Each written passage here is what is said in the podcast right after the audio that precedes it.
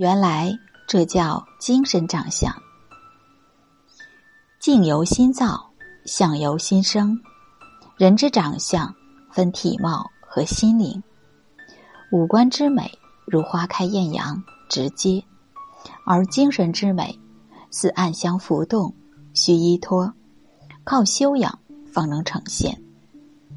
颜值可以美容，但掩盖不了本色；气质可以塑造，但脱离不了本性。心有境界，行则正；腹有诗书，气自华。精神长相是一种看不到的能力，这个能力决定了一个人的精神力量。会说话是一门学问，有分寸是一种修养。言而当知也，默而当亦知也。语言最能暴露一个人，恰当的时候说话是智慧，沉默的恰当也是一种智慧。知道怎么说话，知道何时说话，知道不乱说话，是一种了不得的软实力。子禽问墨子：多说话有好处吗？墨子答道：苍蝇、青蛙，白天黑夜叫个不停，叫得口干舌燥，然而没有人去听他的。但你看雄鸡，在黎明时按时啼叫，天下震动，人们早早起身，多说话有什么好处呢？重要的是，话要说得恰合时机。我们常常评价一个人情商高，很会说话，其实正是因为他懂得在适当的时机说适当的话，既不让他人难堪，也显得自己大方得体。你越会说话，别人就越快乐；别人越快乐，就会越喜欢你；别人越喜欢你，你得到的帮助就越多，你会越快乐。人生是由你的一言一行沉淀组成的，你怎么说话，决定你是谁，甚至决定你过得好与不好。口为祸福之门，懂得谨言慎行，照顾他人感受，才是智慧之举。以貌取人真的很公平。在朋友圈曾看到过这样一个段子：性格写在唇边，幸福露在眼角，站姿看出才华气度，步态可见自我认知，表情里有近来心境，眉宇间是过往岁月，衣着显审美，发型表个性，职业看手，修养看脚。一系列的观点看起来有些绝对化，却也颇有道理。到了一定年纪，你的形象里就带着你走过的路，读过的书，爱过的人，历过的事，哭过的泪和洒下的汗。这世上总有人好看，总有人越来越好看，为什么不能是你？好看不只是肤浅的漂亮，更是举止端庄，待人谦卑，谈吐优雅。所有的经验都来自长久的准备。很久以前，有一个手艺人，手艺娴熟，很多人上门买雕塑，但他又和其他人不一样，喜欢雕塑妖魔鬼怪。有一天，他照镜子的时候，发现自己的相貌变得很丑，不是五官发生了改变，而是整个面貌凶恶、丑陋、古怪。后来他来到一个寺庙里，找方丈求助。方丈说：我可以给你治疗，但你必须先帮我雕刻100尊观音像。于是手艺人就开始不断研究观音的神情、德性和表情，有时甚至到了忘我而代入的境界。半年之后，当他把富有、善良慈悲、宽容形象的观音雕塑出来后，他急忙去寺庙找方丈，对方丈说：“请您务必帮我治病。”方丈没说话，从背后拿出镜子，笑了笑说：“你的病已经好了。”这时候他才发现，自己的相貌也已经变得正气端正了。一个人若是热情洋溢，总是面带微笑，到老了，脸上的纹路也都是慈眉善目的。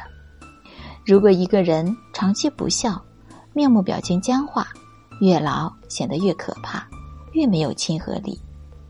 这就是所谓的相由心生。到了40岁，你就必须具备与你的年龄、身份、社会地位相适应的言谈举止和精神面貌。日本文学家大宅壮一说，一个人的脸就是一张履历表，你内在的素质、内在的修养决定了你外在的形象和风貌。这句话一点也不假，你前半生说过的话、做过的事、学到的知识、懂得的经历，无形中都在改变你后半生的长相。善良的人根本不会吃亏。六祖坛经上说，一切福田都离不开心地，心田上播下善良的种子，总有一天会开花结果。曾子曾说，人而好善，福虽未至，祸其远矣。这是一个边远的山村学校，食堂的伙食糟透了，不是白菜萝卜就是萝卜白菜，而女老师的身体很弱，于是她经常到学校旁边的一个小山村去买鸡蛋。卖主是个年过花甲的老太太，她叫说个价，女老师便定了5毛钱一个，其实女老师暗中提高了5分钱。女老师家乡的鸡蛋4角5分，要多少有多少。女老师看老人可怜，没儿没女，只靠几只鸡养活自己，于是每个蛋多给她5分钱。这老太太可怜，女老师就做一个小施主吧。奇怪的是，老太太既不讨价也不还价，这桩买卖就这么定了。买过一段时间，女老师觉得老太太实在可怜，便单方面又提高了5分钱，一个鸡蛋5角5分。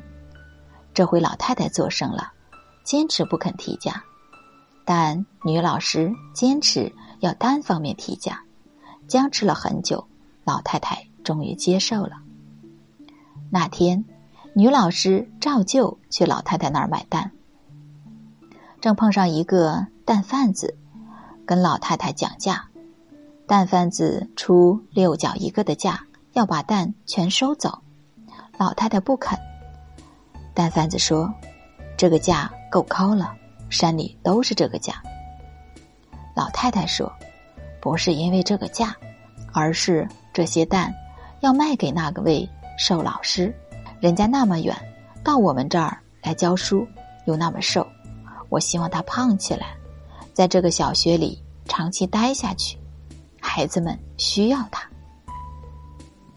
女老师顿时呆了，原以为自己是施主，想不到真正的施主倒是老太太。凡你对别人所做的，就是对自己所做的，所以凡是你希望自己得到的，就必须先让别人得到。生命是一种回声，你把善良给了别人，终会从别人那儿收获善意。无论你对谁好，从长远来看，都是对自己好。一直善良下去，只问自心，不问得失，一路芬芳，已在你的身后跟随。知世故而不世故，立圆滑而留天真。菜根谭中有句话：势利分华，不尽者为结，尽之而不染者尤结。在这个纷杂的社会，我们要生存，就必须要和人和事打交道，这个过程中，把握好尺度的同时，也要保留真实的自我，也就是所谓的知世故而不世故。这不是轻而易举做到的，而是走过千山万水去感悟和修炼的结果。苏轼在63岁穷困潦倒之时，还写下这样的诗句：寂寂东坡一病翁，白须消散满霜风。